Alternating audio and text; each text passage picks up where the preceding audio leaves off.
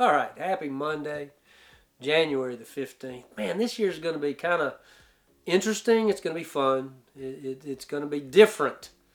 The gathering in the Word de- written devotionals will follow the gathering in the Word messages, which are actually going to be following this recording of the video. So uh, it's a different approach. Today, we're only going to consider Hebrews chapter 1, really verse 1, but I'm going to read all four verses to you. So here we go. Long ago, God spoke to our ancestors by the prophets at different times and in different ways, and in these last days, He has spoken to us by His Son. God has appointed Him heir of all things and made the universe through Him. The Son is the radiance of God's glory and the exact expression of his nature, sustaining all things by his powerful word.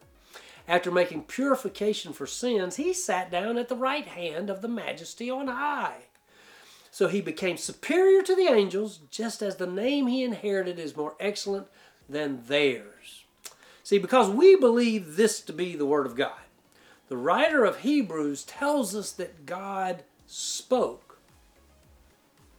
God is telling us He spoke. God told us He spoke. We can then ask, how? When? And what did He speak? So as we approach these these verses this year, I want you to kind of there's three questions that when I read any passage of scripture, I ask myself. I, I first ask, what did God say? Second question, what did God say to me? Third question, what am I going to do about it? So I want you to consider Hebrews chapter 1, verse 1, particularly for today. Long ago, God spoke to our ancestors by the prophets at different times and in different ways. That's verse 1. What did God say? Well, what did He say to me?